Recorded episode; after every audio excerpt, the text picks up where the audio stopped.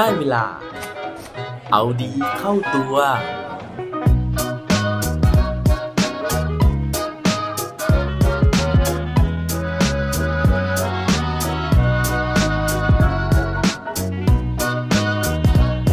ป็นพวกหมกมุ่นบ้างไหมครับสวัส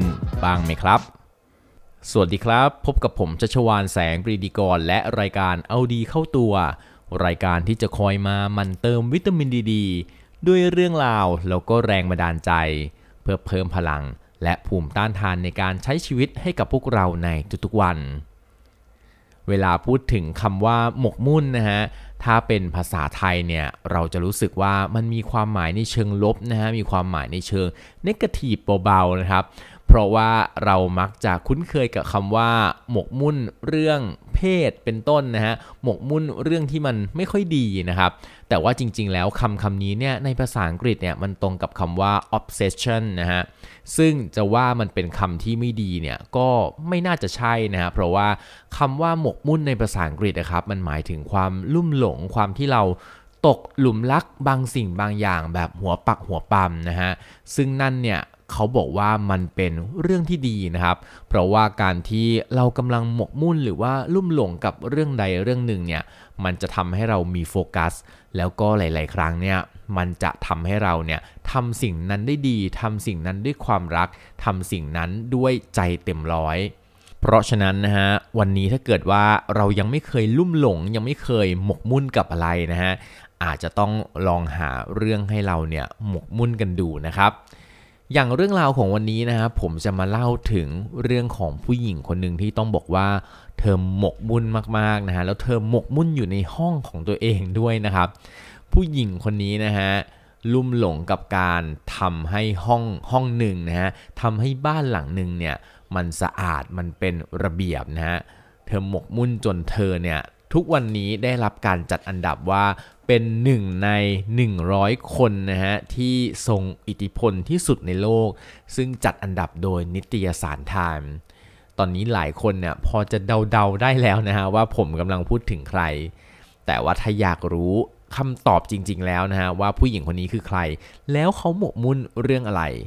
ไปฟังคำตอบพร้อมกันได้เลยครับ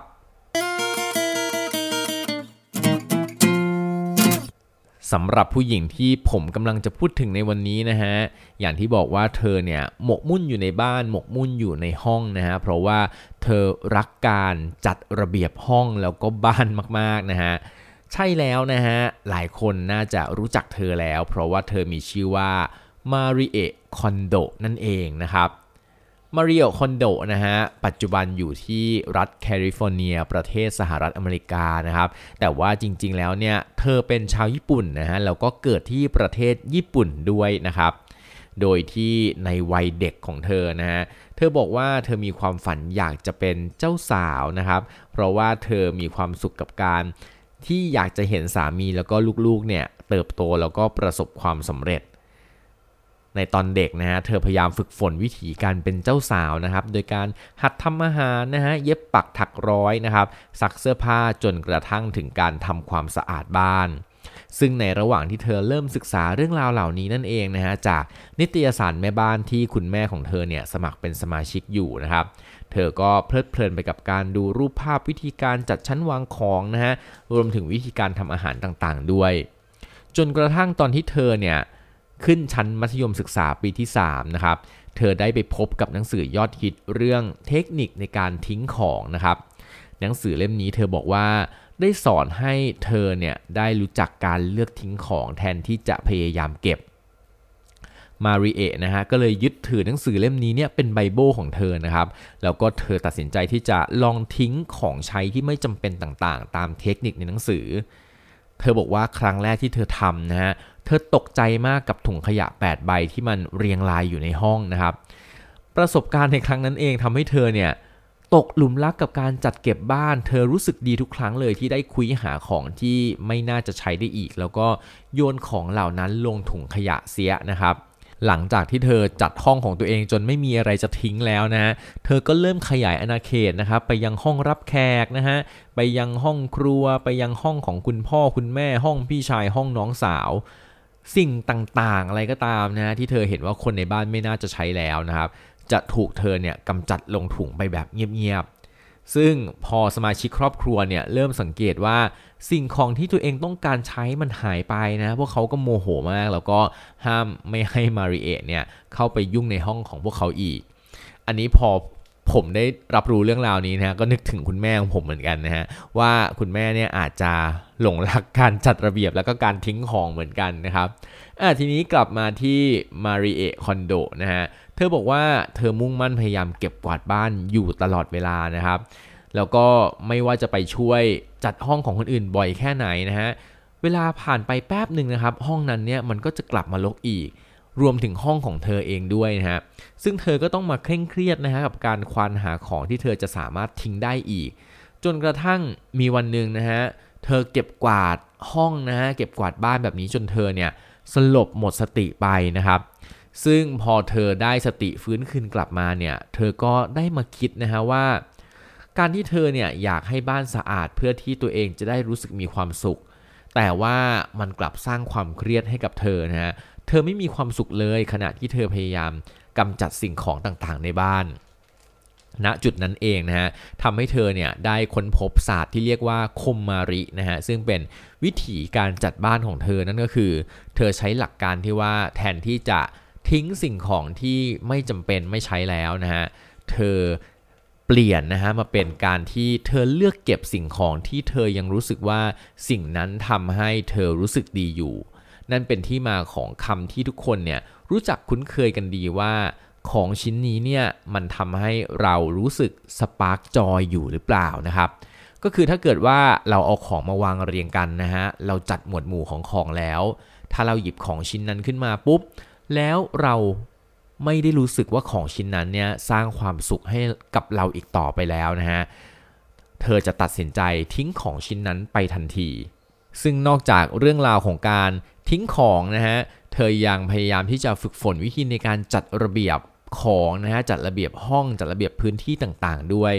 เธอเรียนรู้ในการจัดกระเป๋านะฮะการใส่ของนะฮะว่าของอะไรควรจะใส่ไว้ที่ไหนบ้างนะครับรวมถึงการฝึกการพับเสื้อต่างๆด้วยนะฮะ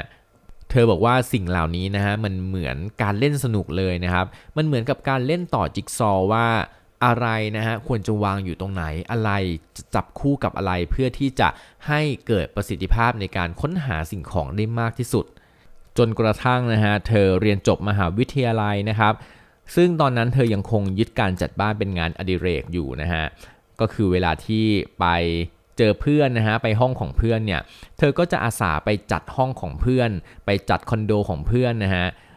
ซึ่งเพื่อนๆของเธอทุกคนบอกว่าถ้ามาริเอะมาที่บ้านเมื่อไหร่นะฮะบ้านหลังนั้นเนี่ยจะสะอาดขึ้นมาทันทีนะครับ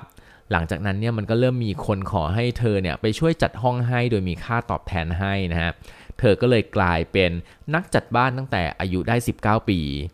จนกระทั่งเธอเรียนจบนะฮะเธอยังคงยึดการจัดบ้านเนี่ยเป็นงานอดิเรกอยู่นะครับแล้วก็สมัครเข้าทำงานประจำที่บริษัทเอกชนแห่งหนึ่งนะฮะแล้วก็เมื่อมีเวลานะครับเขาบอกว่าเธอเนี่ยก็แอบไปจัดโต๊ะของท่านประธานบริษัทนะฮะซึ่งปรากฏว่าท่านประธานเนี่ยพอใจมากนะครับแล้วก็พบว่าท่านสามารถที่จะทำงานได้สะดวกขึ้นมีประสิทธิภาพมากขึ้นจากการจัดห้องของเธอท่านก็เลยเอาเรื่องราวการจัดห้องของมาริเอะเนี่ยนะครับไปเล่าให้กับคนอื่นๆฟังจนกระทั่งเริ่มมีคนขอให้เธอไปช่วยจัดบ้านมากขึ้นเรื่อยๆมากขึ้นเรื่อยๆนะฮะตอนแรกเนี่ยเธอรับงานจัดบ้านแค่วันเสาร์อาทิตย์นะฮะแต่ว่าเนื่องจากลูกค้านี่เยอะมากนะฮะเธอเลยตัดสินใจว่างั้นเธอเพิ่มช่วงเวลา เจ็ดโมง ถึง เก้าโมง ตอนเช้าของแต่ละวันไปด้วยดีกว่าก่อนที่เธอจะรีบกลับมาทำงานประจำตอน สิบโมง เช้านะฮะแต่ว่าโอ้โหฟีดแบ็กมันดีมากนะฮะจนสุดท้ายเนี่ยเธอก็เลยตัดสินใจลาออกจากงานประจำเลยนะครับแล้วก็มายึดการจัดบ้านเป็นอาชีพคือเธอทำได้ดีมากจนถึงขนาดว่าสามีของเธอฮะที่เป็นพนักงานประจำเหมือนกันนะฮะก็ต้องลาออกมาแล้วกลายเป็นผู้จัดการส่วนตัวของเธอแทนนะฮะเรียกว่าบ้านนี้ครอบครัวนี้เนี่ยหมกมุ่นกับการจัดบ้านทั้งบ้านเลยนะครับมาริเอะนะฮะยังบอกว่าการจัดบ้านของเธอนะครับหลายครั้งเนี่ยนอกจากจะทำให้บ้านเนี่ยมันสะอาดขึ้นแล้วนะฮะแต่ว่าการจัดบ้านของเธอยังทำให้เจ้าของบ้านเจ้าของห้องเนี่ยได้ค้นพบความหลงไหลหรือว่าความชอบของตัวเองด้วยนะครับ อย่างผู้หญิงคนนึงนะฮะที่เธอไปจัดบ้านให้นะครับเคยทำงานอยู่บริษัท ไอ ที นะฮะเมื่อมาริเอะเนี่ยไปช่วยเธอจัดบ้านเธอก็ค้นพบตัวเองนะครับว่าตัวเธอเองเนี่ยนอกจากจะทำงานอยู่บริษัท ไอ ที แล้วเธอยังสนใจด้านสวัสดิการสังคมเพราะว่าตอนจัดบ้านเนี่ยเธอไม่เคยทิ้งหนังสือที่เกี่ยวกับด้านนี้เลยทุกครั้งที่เธอจับหนังสือเล่มนี้ขึ้นมาเนี่ยมันสปาร์กจอยเธอมันทำให้เธอเนี่ยมีความสุขมากๆเธอเลยย้อนกลับไปนึกถึงตอนทำงานอาสาสมัครในอดีตนะฮะแล้วก็ค้นพบว่าเธออยากสร้างสถานรับเลี้ยงเด็กที่ดีแล้วก็ปลอดภัยเธอถึงขนาดตัดสินใจที่จะลาออกจากบริษัท ไอ ที นะฮะแล้วก็มาดำเนินตามความฝันของเธอเรียกได้ว่าความทุ่มเทนะฮะในการทำสิ่งที่รักของมาริเอะคอนโดนะฮะตลอดจนความปรารถนาดีต่อสิ่งของและผู้อื่นได้นำพามาริเอะเนี่ยไปสู่โลกใหม่นะฮะจากงานอดิเรกกลายมาเป็นอาชีพทุกวันนี้นะฮะมาริเอะมีชื่อตำแหน่งเก๋ๆนะครับว่าผู้เชี่ยวชาญและที่ปรึกษาด้านการจัดบ้านซึ่งเป็นอาชีพที่ไม่เคยมีใครวาดฝันนะฮะว่าจะมีอยู่ในโลกใบนี้ด้วยนะครับแล้วก็ไม่มีใครคาดคิดด้วยว่าการจัดบ้านจะสามารถทำเงินแล้วก็สร้างชื่อเสียงได้ขนาดนี้เพราะฉะนั้นนะฮะอย่างที่ผมเกริ่นไว้ตั้งแต่ตอนแรกนะฮะว่าถ้าเรามีความหมกมุ่นนะฮะแม้ว่ามันจะเป็นเรื่องเล็กๆนะฮะอย่างการจัดบ้านแบบนี้นะครับแต่ว่าถ้าเกิดเราทำมันด้วยความรักนะฮะเราอาจจะพบลู่ทางในการที่มันจะกลายเป็นช่องทางในการที่ทำให้เราประสบความสำเร็จแล้วก็มีเงินทองมากมายและได้รับการยอมรับแบบมาริเอะคอนโด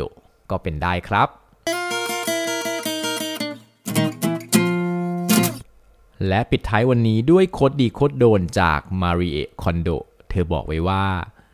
The best way to find out what we really need is to get rid of what we don't ทางที่ดีที่สุดในการที่จะค้นพบความต้องการของเราเองก็คือการที่เรากำจัดสิ่งที่เราไม่ต้องการออกไปครับอย่าลืมกลับมาเอาดีเข้าตัวกันได้ทุกวันจันทร์พุธศุกร์พร้อมกด Subscribe ในทุกช่องทางที่คุณฟังรวมถึงกดไลค์กดแชร์เพื่อแบ่งปันเรื่องราวดีๆให้กับเพื่อนๆของคุณผ่านทุกช่องทางโซเชียลมีเดียสุดท้ายนี้ขอให้วันนี้เป็นวันดีๆของพวกเราทุกคนสวัสดีครับ